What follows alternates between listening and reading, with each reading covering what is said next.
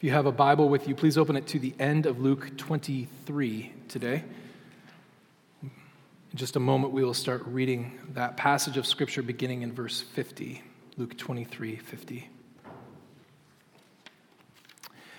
This is a glorious day, and we have it to celebrate the resurrection of our Lord Jesus Christ. This is not just one day of celebration for us. As Christians, we realize that every Sunday we gather on Sunday to praise and to glorify Jesus Christ because he has been risen from the grave. Indeed, we ought to celebrate that fact every single day of our lives. But nevertheless, today is a special day that we set aside to witness and to meditate upon the great work of Jesus Christ and being risen from the grave. It is the centerpiece of God's work in Christ. It is the vindication of Jesus' life and his work. It is the redemption of the saints. It is the defeat of sin and death and the arrival of all that is light and good. Today we remember more than any other day the glorious news that Christ is risen from the grave. If you were with us on Good Friday, we had our service there that day, and I, I remarked that both Friday and Sunday are uniquely tied to one another. And yet, even as they are tied together, there is something of an inversion in the questions that we ask. Friday's questions revolve around the meaning of the day. Why did Christ die? What was the purpose of that death? But here today, the question is not about what the meaning is so much, but oftentimes the question centers upon whether that event happened. And so, if you go to many different churches today, you would find focus on the proofs of the resurrection. And I think that such things can be incredibly encouraging and helpful in the walks of believers, and even help to overcome the doubts of both believers and unbelievers. Yet, I admit that for many, no amount of explanation will ever be enough. No eyewitness proof is good enough. No testimony of changed lives is powerful enough. No philosophical answers will ever be robust enough nothing will simply move the needle. Added to that is the fact that most who have come here this morning already truly believe that Jesus Christ was raised from the dead. So I think that the questions that we ask should be somewhat changed. The resurrection has happened. Jesus, who was dead in the tomb and descended into Hades, is now resurrected in power and in might. The tomb has been opened and it has been found empty. So, what? What do we do with this knowledge? I mean, obviously, we are to believe it and we're to trust in it and to trust the reports that God's word has given to us. Yet the resurrection does more for us than that. Simply going through every little piece of what the resurrection does for us is not something that we have time for this morning. Certain members of my congregation are breathing a sigh of relief. They were concerned that this might get long, longer than it probably already will be. Um, but we can't cover all of that ground. What we'll have is something along the lines of trajectories. The report of the resurrection ought to set us on a course of understanding, a course of, of aid and, and help as we go through our lives. It is not that everything becomes fully clear and fully applicable to our lives in a split second, but that we're set on a path and we move towards a goal of sorts. So today we want to look at some of the meaning of the resurrection. Certainly, there is more than what we will get to. But this is something of importance. It's something to start with, it's something to meditate on, it's something to worship Jesus Christ about. To accomplish this, let us go to Luke chapter 23 and begin reading in verse 50.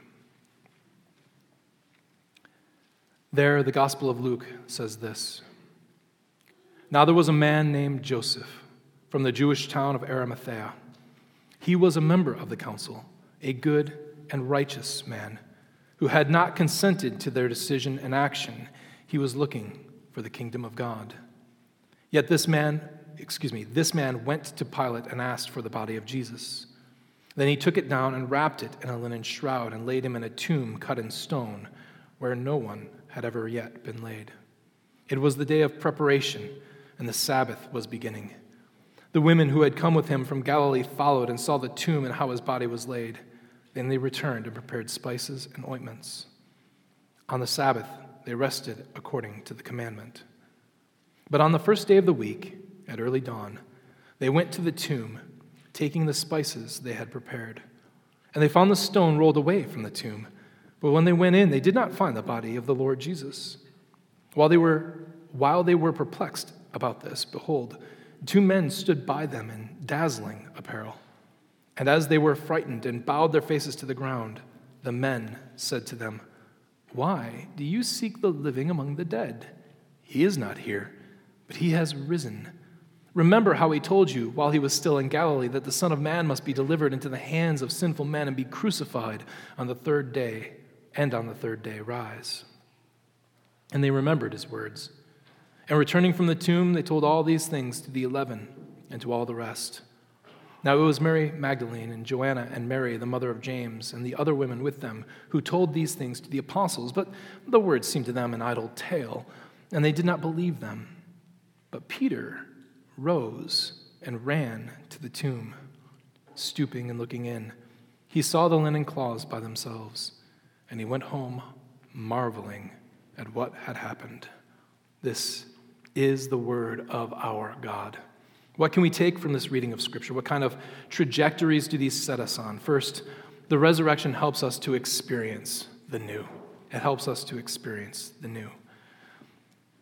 Having said that the resurrection is indeed helping us to experience the new, the question is, frankly, whether this is something new or not. Certainly, it's some sort of continuation of the life of Jesus, even if it is a life after a death. But why should this have any sort of a, an idea of a new beginning? And even if it is for Jesus, why would it have any sort of a new beginning for us? When Luke begins his gospel, he notes that there is a certain priest named Zechariah who serves the Lord, who offers sacrifices to the Lord, and who is pronounced as righteous.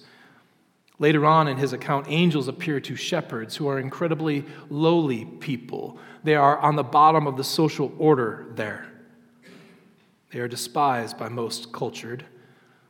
And to them, these angels announce the wondrous news of something that has already occurred. This day has been born for you a child in Bethlehem. It is odd that the angels would announce such great news to men of such low standing, not to Herod, not to the religious and political leaders in Jerusalem, but to these lowly shepherds. Shepherds who then run and travel and tell Mary of precisely what they have seen and heard.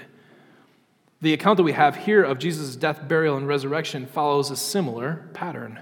Joseph of Arimathea, an important man, who is reported by Luke here as righteous, serves the Lord by sacrificing a tomb in which no body was ever laid. Women are the first to hear the report of angels, to see the empty tomb. Women who were of just as low standing, if not lower, than shepherds. Their, their report, their eyewitness statements, wouldn't have been verifiable in court. But yet it is to them first that this is announced. And it's not announced as something that is coming, it is announced as something that has happened, and they themselves go and return and tell others of precisely what has happened. In each case, we have a righteous man of some importance serving the Lord. The sudden appearance of a group of angels to people of low social standing, an announcement of life, and the repeating of this announcement after a journey. In other words, the resurrection is something of a repetition of Jesus' birth. This is not to be thought of just as like a, a, continuation of his life, but a sign of a new type of life. There's something new going on here. This isn't an old resurrection. It's not a resurrection like Jesus has performed in the past. Lazarus was due to die again. The other children that he had resurrected were due to die again. But Jesus, this is a whole new ballgame. Yet it does not just signal a new birth for him as though the world was simply turning over and he gets something new out of it, but it signifies a whole new world altogether. There are several ways to notice this. They come actually from the Old Testament, not just from the New. After all, Adam himself, as we have read in Genesis 2 7 and then had repeated for us in Genesis 3, was made from the dust, from the earth. It's interesting to me that the prophet Isaiah, who includes in directly after his incredible prophecy of the crucifixion, those words that we know so well that we read on Friday that, that ring in our ears when we think of the crucifixion, that he was pierced for our transgressions and he was crushed for our iniquities. After he writes Isaiah 52 and 53 that, that speak so fully of that crucifixion, immediately when he is done with it, in Isaiah 54, he writes these words Sing. Sing, O barren one who did not bear. Break forth into singing and cry aloud, you who have not been in labor. For the children of the desolate one will be more than the children of her who is married, says the Lord. In Isaiah After the crucifixion, there is new life. But not ordinary new life. New life that springs from that which is barren, from that which cannot go into labor, from that which has no chance of conception. Add into this the chapter before our crucifixion narratives, and not in Isaiah 52 and 53, but in Isaiah 51. Isaiah tells us to look for people, to keep somebody in mind. That person is Sarah, whose womb was pictured as nothing but a rock. Listen to me, you who pursue righteousness, you who seek the Lord. Look to the rock from which you were hewn, and to the quarry from which you were dug. Look to Abraham your father, and to Sarah who bore you.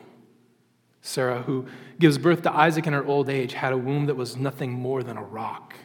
It was a place where life does not come from. And yet, here in Isaiah 54, and here in the resurrection of Jesus Christ, rocks give birth. A new man who is better and more glorious than the old man of dust, Adam, comes out. The resurrection is not just a picture of the continuation of life, but of God starting all things new. A new creation has dawned, and a new world has completely opened. But at the same time, we're not oblivious to the things that go on around us. We know that the world hasn't changed. In 2,000 years, we have a great deal of technology. We've got a great deal of medicine that we, we can practice now, but the same old ills, the same old problems still affect our world. Hatred is still in vogue, wars still rampage, greed still drives men, and evil thrives in our world. The good still suffer, innocence is still oppressed, and lies often beat out the truth. Sure, we agree, not all is new. But again, the resurrection isn't meant to make everything new in a second. It gives us a trajectory, not to give us the fullness and completion of all things. The resurrection hasn't, the resurrection hasn't changed completely the course of the world, but it can make those in Jesus new. It changes how we relate to the world, how we think of the world, even how we hope through the fog and the difficulties of the world. Suffering will still happen, pain will be constant. And grief might come alongside of you for a time, but in the resurrection, we have a hope that sees through those things and a victory that assures us of our perseverance in them. Here we see that God is reversing the course of the world. While the first creation started with the cosmos and ended with man and Adam, God starts the new with a better Adam and with the end of a renewal of the world. All things will be new. Secondly, the resurrection helps to explain the old. The resurrection helps to explain the old. Typically, when we read through the Gospels, we're taken aback at the fact that people don't understand that when Jesus says, I'm going to go to Jerusalem, I'm going to be turned over to the chief priests and scribes, and I'm going to be killed, and then I'm going to raise up on the third day. And when it happens, they're like, Holy cow, I wish we had knew. And we're a little bit taken back by that, like, how could they not know? He told them three times. I hate telling my kids things three times. And this seems like a fairly important thing. How could they possibly have missed it? But we need to understand circumstances need to be taken into account. The entire situation is really easy for us who don't experience and live it out in real time. The prediction of death and resurrection are surely outweighed by the grief of the actual thing.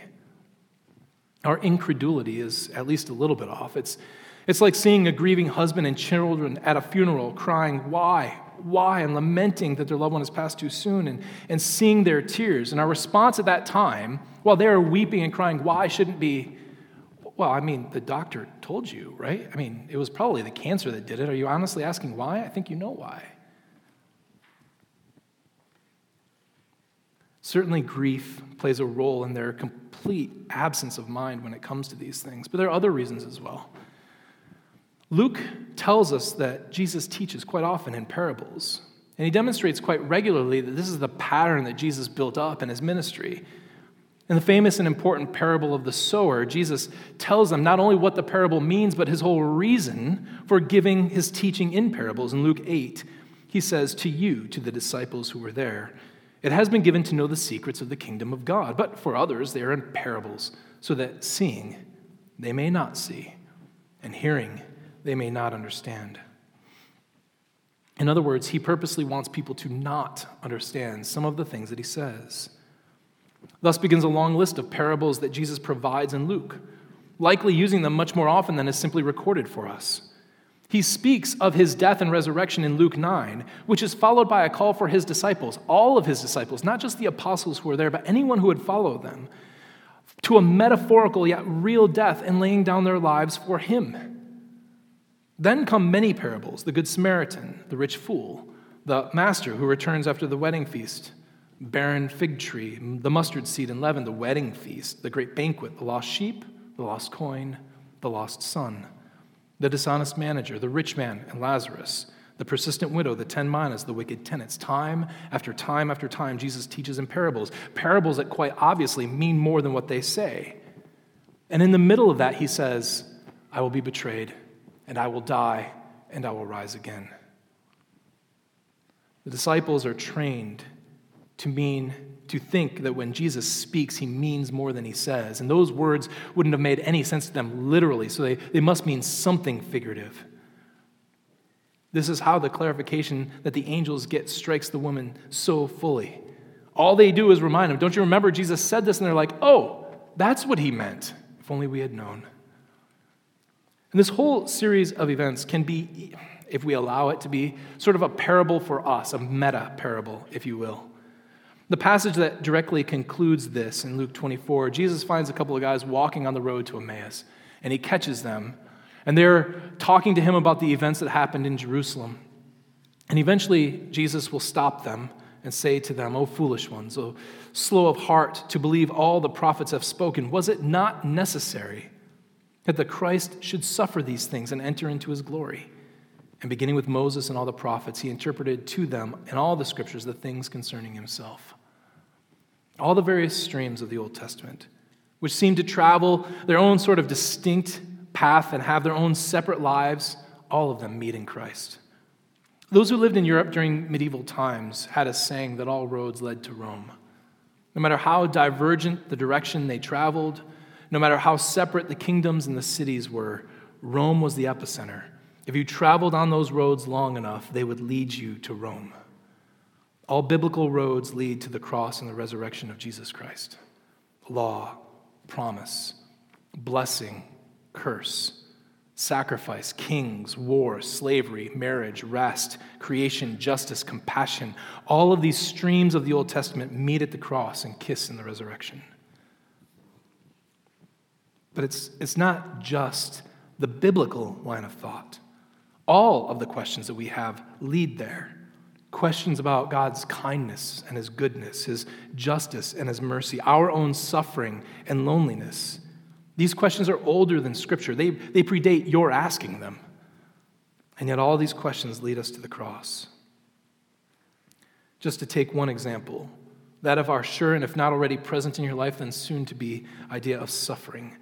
Why does God allow, who is powerful and benevolent in all that He does, why does he allow suffering? The resurrection gives us a trajectory, if not the full answer. One day, God will indeed make it right. The present suffering is, after all, according to Paul, not worthy of the glory that's about to be demonstrated by God. Jesus himself clearly trusted that, clinging on to the one who judges justly, and that trust is rewarded in the resurrection. After all, as Paul argues in 1 Corinthians 15, the seed must die before the greater plant springs up. Death and suffering are ours, but the resurrection promises that a better life is about to blossom. Old questions get their answer in an empty tomb. The resurrection helps us to explain the old. But lastly, the resurrection also helps to excite our wonder. The resurrection helps to excite our wonder. The women hustle, run back, to inform the men of what they've seen. The men are less quick to catch on than the women. Even, I'm sure, after the women said, Don't you remember? He said that he would do this. They apparently blow him off, except one man, Peter, whose own denial of Jesus gives him reason to hope for that which the others seem to blow off as a matter of reason. Peter gets to the tomb. He sees the truth. He takes in all that he can, and he leaves believing but don't take believing for understanding or, or complete and utter comprehension. I mean, he gets some of it, no doubt. But plumb the depths of what he has seen, he certainly hasn't. He leaves marveling. It's a wonderful word, that marveling. A word that implies that he believes, that he trusts, but even though his eyes have seen it and his ears have heard it, he still doesn't quite comprehend what he has seen and what he has heard. We often think that once we start to understand a topic, once we, we get a hold of it at all, we will naturally feel more at home in it, more in control of it. And part of that's true, of course. But sometimes the more we learn about something, the more we realize how little we actually know. Our ignorance is nothing but prideful bliss. The resurrection does give Peter some insight, certainly, but it does more than that.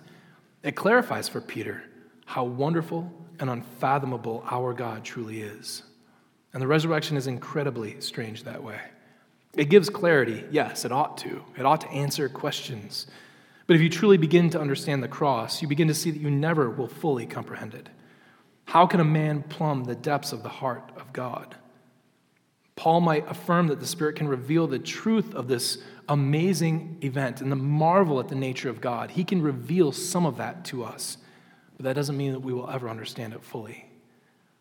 We can confidently affirm the truth of John 3:16, that God so loved the world that he gave his son, that whoever believes in him will not perish but have everlasting life. We can affirm with the saints in the past the glorious truth that, that God loved the world by sending his Son to die, giving them salvation and eternal life, and sparing them the perishing that was rightfully theirs. And we can stop there and say, see, it's pretty easy to comprehend and to understand. But far beyond simply telling us how God loves the world, those verses also explain to us at least something of how much God loves the world. But who can understand such things? Who has loved anything? Even your most dear thing, anything, with the same intensity that the Father loves his Son? Who can understand the compassion and the justice of a God who would do such things? How does one start to make true and abiding sense of that? To understand the emotional and moral depths of a God who acts this way? To say that you understand it and to say that you comprehend it is quite frankly simply to confess that you don't. How great a love does God have for us? That a king would come to serve his people rather than be served by them. That the offended would take the pay and the penalty for the crimes of those who are the offenders. That God, the one whom is true and abiding life, the only one in whom life is, because God simply is, would somehow take on mortal flesh and in the mystery of mysteries suffer and die. How does a man stay silent before his captors knowing that he is innocent? How does he stay silent knowing that he has more than enough power to free himself from anything at any time? How does he take all their wrath and anger, knowing that he is the one who truly ought to be angry and wrathful at them? How does a man entrust himself so fully to the will of God, allowing himself to die so that God can show his great power by raising him again from the dead? The resurrection doesn't clarify everything for Peter. I'm sure that it helps him make sense of some things. I, I, have no doubt that the return from the tomb was filled with answers and epiphanies that were floating and flying into Peter's head. But I, I would seriously think that it, it didn't happen in such a way other than to spark more questions.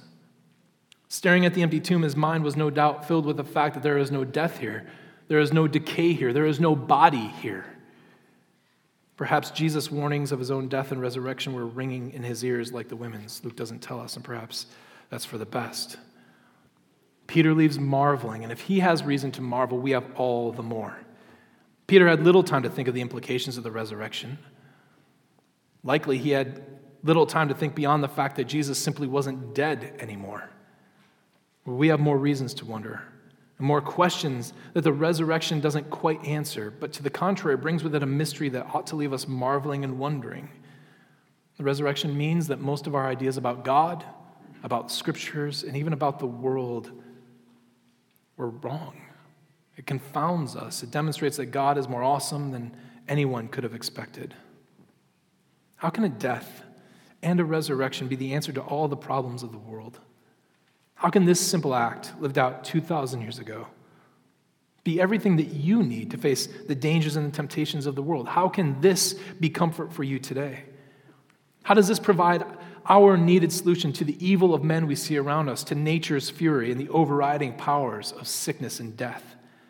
How does this help you face normal things like mounting debt, physical toil and pain, difficult or wrecked marriages, wild children, demanding bosses, bad luck, disappointment? Of course, we can start to answer these things. We've said so. But we still await further answers. What kind of God, in his infinite wisdom, plans the entirety of the world around this event? A kind of world which God knew of before he even made it. He knew that it would be marked by disaster and evil and destruction and unmitigated pain and anguish and oppression, confusion, and even sin against him. All the while knowing with a certainty that you and I will never be able to muster, that the only solution for it was him coming to die. What kind of God weaves the sort of tapestry that we've talked about in the Old Testament, which is filled with vengeance and fury, mercy, sacrifice, promise, filled with love and bravery, submission and sin, only to tie all of those together through a death of somebody who the world would look at as simply a common criminal. More than that, what kind of God leaves such mystery and wonder in the hands of the very people who warred so harshly against him? Why would he use men, not angels, not voices from the heaven, not fiery displays on top of a mountain to announce this good news? Who uses simple words proclaimed by the lowest and the least noble among us to announce the victory of a crucified and denied king over the very power of death? The answer to these questions is both simple and profound. It's easy, yet it's deep.